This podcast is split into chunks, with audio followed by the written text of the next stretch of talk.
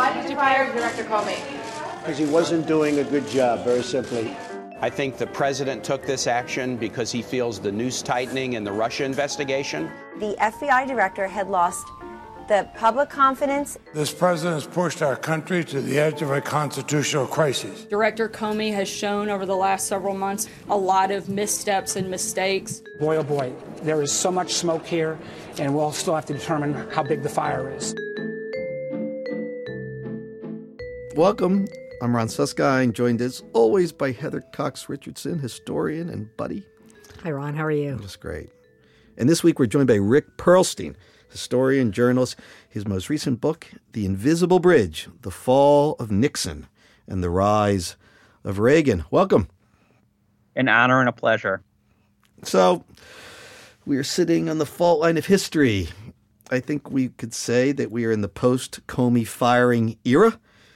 Uh, on Tuesday afternoon, President Trump fired FBI Director James Comey, the man investigating whether the Trump campaign colluded with the Russian government in the 2016 presidential election. Heather, what's your take? What are you feeling this week?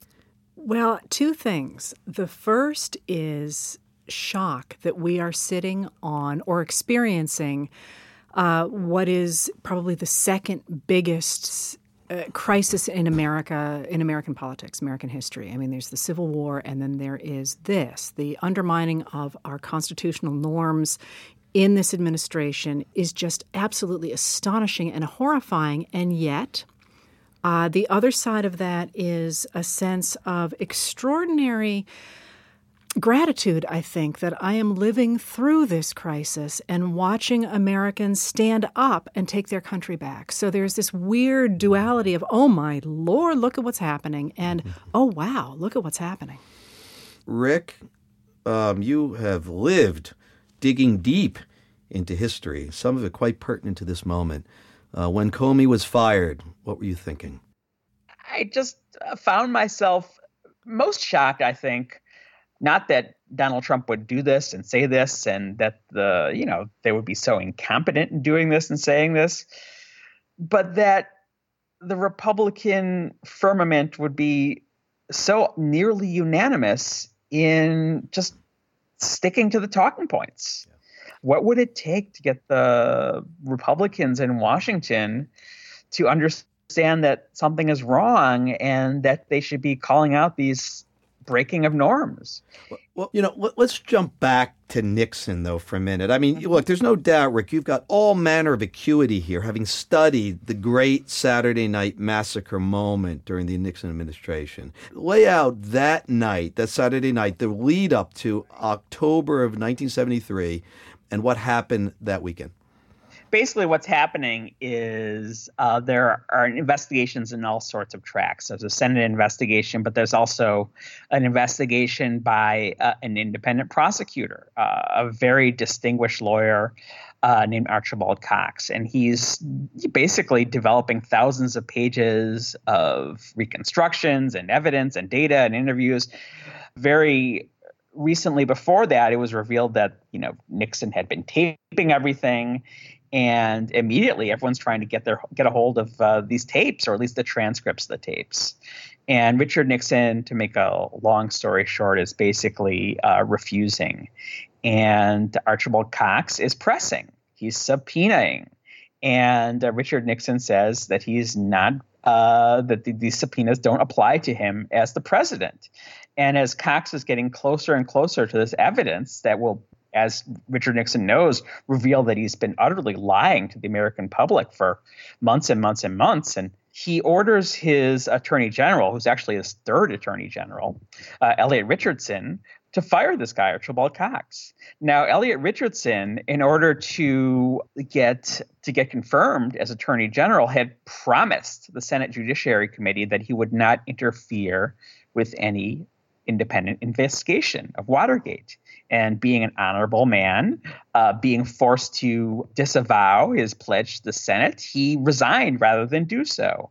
So what happens is deputy, a gentleman named William Ruckelshaus, also a very kind of honorable, distinguished gentleman, decides he has to resign too. And finally, they go down the chain, and there's this funny guy with a weird beard named named Robert Bork, uh, who steps up and follows orders, and he fires Archibald Cox, and uh, this massive office that had been investigating Richard Nixon was sealed. Uh, no one could get to it. All the evidence that was collected was was basically uh, removed uh, from the public's, or or at least you know the people acting on behalf of the public's access, and it was being guarded by armed FBI agents. And this to people really looked like a constitutional coup. People began to talk about uh, brown shirts. Uh, Bob Packwood, the Republican senator from Oregon, said that this reminded him of something he would see in Hitler's time. And very soon afterwards, there were, I think, 44 uh, bills of impeachment or bills uh, recommending investigation towards impeachment. One of the things that people, I think, are sort of wondering about today is where is the Elliot Richardson now? Where Right. in the Republican mix is someone who will put country ahead of party, who will not lock in to the message discipline that the Republicans have enforced quite mightily? what we're seeing is almost like a, a Leninist party discipline. You know, people who cannot see any sort of public good outside of the cut and thrust of political competition. Uh, Heather, Heather, let's talk about. You are an ex- expert on the Republican Party. You have written this extraordinary treatise, your book on the history of the Republicans. When you look at the Republicans of Nixon's era versus the Republicans now, do do a compare and contrast for me. Well, there's a couple of things going on. The the Republicans in Nixon's era had, as Rick said, a number of moderates, a number of people that we could would call Rockefeller Republicans, who did believe in the concept of the idea that the government should work for the good of everybody. They didn't like the way the Democrats did it, but they did like the idea of a government that belonged to everyone. Pre Reagan. Pre Reagan, yes. The Republicans today, on the other hand, you've got the Republicans in Congress who no longer believe in the American government and believe in a government that should work for everybody. They want to destroy the government. And then you've got as a president a man who has no use at all for any Amer- of American norms or the American government and feels no need to have a fig leaf. The very fact that after firing Comey, there would be a, a, a photo op with the, a, a Russian political official Sergei is- Lavrov, the foreign minister. is such a Stunning. in your face move. How about the idea of what we're seeing now with Trump, where Comey is really the agent of the only serious investigation into something which could take down this presidency? No doubt about it. When you look at what's happening now, are we in fact in the kind of constitutional crisis that goes to the bedrock of the notion of a nation ruled by laws and not men? Is oh that yes, what you I would say absolutely. I would say that's absolutely the case. That that the idea is that we have, in a sense, an imperial presidency, which was also said about Nixon, and um, and the idea that that the president, as some of his advisors have been saying, you know, what he says can't be illegal. That you know he can't do something that is uh, that but, is of, wrong. but of course, Nixon said that too. Keep going. Right, exactly. No, that was my point. Um, I think we are at it again, and I think it is a crisis because will we will we normalize this the way um, Paul Ryan has or Mitch McConnell? Will we say, oh yes, it's okay because Comey had in fact made a mistake over the emails, which many people think he did, on both sides of the aisle. So it's okay for the president to get rid of this guy. Is this all right? I think that's a crisis on that front. I think there are a number of crises going on right now. But the interesting thing about this particular moment to me is that it's a galvanizing moment.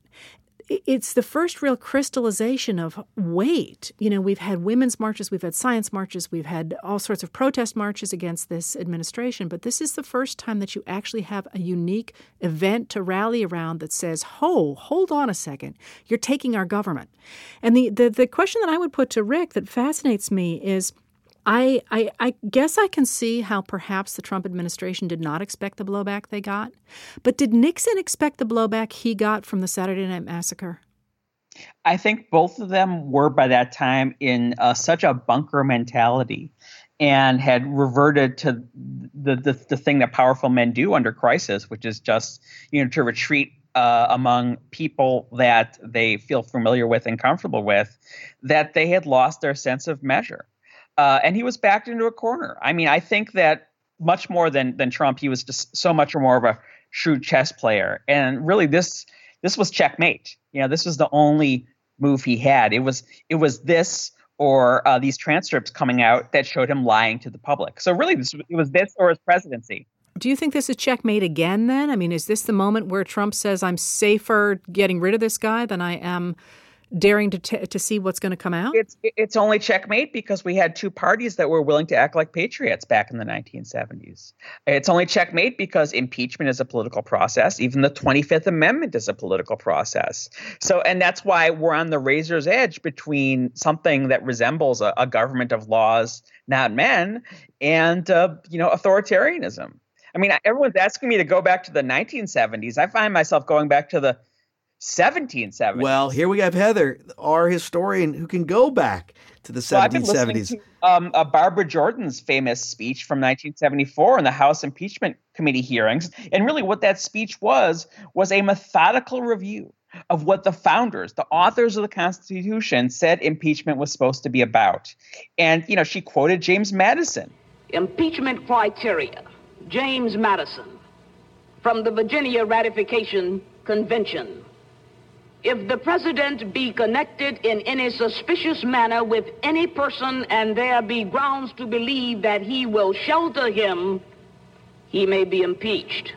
I think a question I have is whether in this era there's even a recognition broadly across society of principle. Do the, the adherents, the loyalists to Trump, uh, uh, in Congress, much less out in the wide country, do they recognize the violation of principle in this instance? Or are they at this point saying, invisible to me? He's my man, and I'll pay a price for that loyalty, maybe, but I'm sticking with him. Well, you, you, we've argued this one into the ground before, you and me, that um, in fact, the, the true loyalists know no one's ever going to reach them. But there's an awful lot of people who voted for the R after his name, and I think they're appalled. But I have a question for it, you. You're listening, you're asking me and, and Rick, and we're taking opposite yes, positions. Right. All right, then. What do you think? Because you've been on both sides of this of this question. Are we going to hell in a handbasket or are we on the verge of a new progressive movement? I firmly believe that right now the thread is unraveling on the issue of rule of law. Uh, the Watergate was a penny ante break in. Nixon covers it up. Obviously, Nixon does lots of other things. What you're talking about here is a different category. Many people call this treason consorting in the way this campaign did with a foreign power, hostile power, many would say, carrying it all the way through into the administration, because it does reach into the administration with Flynn and what happened or didn't happen with Flynn. And the question now is what happens next? I mean, if there's not a reaction and there's not a follow up investigation, where do we end up then? I retain faith in democracy and in the fact that Americans will do the right thing. So if the Democratic senators don't step up and the Republican senators don't step up, how long do you think they're going to stay in office? Do you think that that Americans are really going to sit around and, and let the place turn into an oligarchy or an, or an autocracy? I don't think so. Rick, are are we now in a moment where the question has been called on rule of law, and how will the country respond? You know, it's so interesting. I uh, had a uh, hour long discussion with uh, the wonderful Yale University historian uh, Tim Snyder, who's a marvelous historian of the, the bloody 20th century of Europe. And he said to me that he thinks it's no guarantee that we have a congressional election in 2018. And at the time he said it, uh, I thought it was uh, overstated. I probably think it's still overstated. But in the last few weeks and months, I've been thinking about how stalwartly people have been standing up to Trump's tyranny. But uh, I think the challenge now is if we don't have a Senate standing up to him, if we don't have two parties, uh, patriots in both parties standing up to him, what is the institutional firewall? Ron, you're kind of scaring me because you're really laying out the brass tacks very bluntly. It's interesting. We're all coming around to the same idea of what will be the reaction and what will that say about us as a nation. I hear the voice, actually, of the wise man of the Watergate era speaking to us now. Because late in his life, Sam Ervin was asked about the legacy of Watergate. And Ervin said something fascinating. He says, Well, well, I'll go back to my old friend, Mr. Shakespeare. and and, and uh, and it's this. He said, Sweet are the uses of adversity, which, like the toad, ugly and venomous, bears a precious jewel in its forehead. When we are at our best, we Americans find the jewel. Maybe this will be a time when we look back on us having a chance to find a jewel that defines exactly who we are. Heather Cox Richardson, thank you for a wonderful discussion with our friend Rick Perlstein. Rick, thank you for joining the show. Anytime. It's wonderful talking to you, buddy. I am Ron Suskind. Thanks for joining us.